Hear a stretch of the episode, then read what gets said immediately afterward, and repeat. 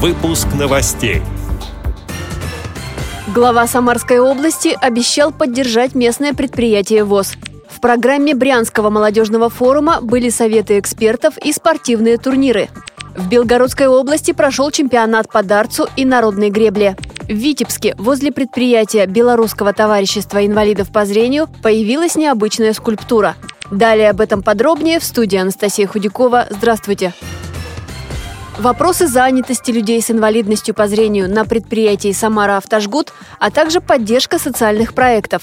Эти темы обсуждали на встрече глава региона Дмитрий Азаров и депутат Государственной Думы Олег Смолин. В прошлом году предприятие получило из регионального бюджета почти 13 миллионов рублей. Более половины сотрудников там – люди с нарушениями зрения. Олег Смолин обратился с просьбой сделать субсидию в рамках госпрограммы постоянной. Другой вопрос – сотрудничество предприятия с «АвтоВАЗом». С ним сохраняются достигнутые ранее договоренности. Также говорили на встрече о реализации продукции предприятия в медицинских учреждениях и в торговых сетях. Глава региона дал поручение в течение трех месяцев разработать перспективный план развития «Самара Автожгут». Областной молодежный форум инвалидов по зрению Брянской региональной организации ВОЗ посвятили здоровому образу жизни. Среди тем выступления – вопросы реабилитации и адаптации инвалидов, развитие спорта, правильное питание. А затем прошли спортивные соревнования. В программе турниры по настольному теннису, дартсу, отжимания, прыжки в длину, метание мяча и перетягивание каната.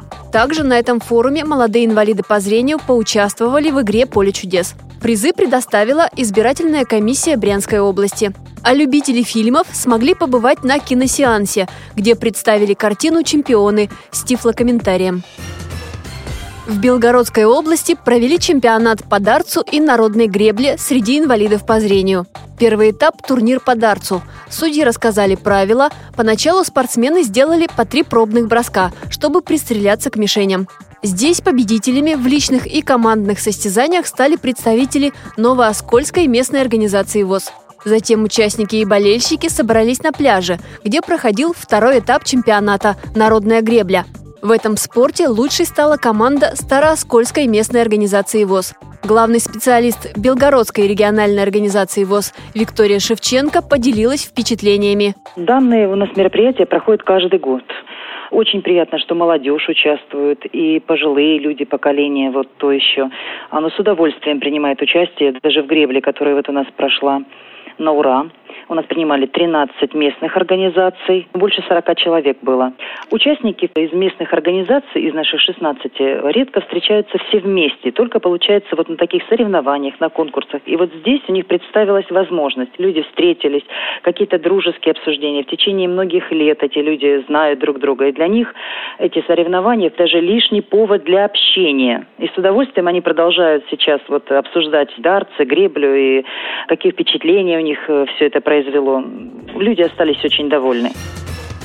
В Витебске возле предприятия «Элект» Белорусского товарищества инвалидов по зрению появилась скульптурная композиция в форме валенка. Это обувь – первая продукция, которую выпускали на предприятии с 1931 года. Валенок сделан из силикатного кирпича. Фигура стоит на постаменте. В высоту она выше среднего человеческого роста. Рядом со скульптурой установили табличку. На ней плоскопечатным и рельефно-точечным шрифтами сделана надпись, что это первое изделие ручной работы артели незрячих мастеров. Сообщает белорусский портал тут.бай. Эти и другие новости вы можете найти на сайте Радио ВОЗ.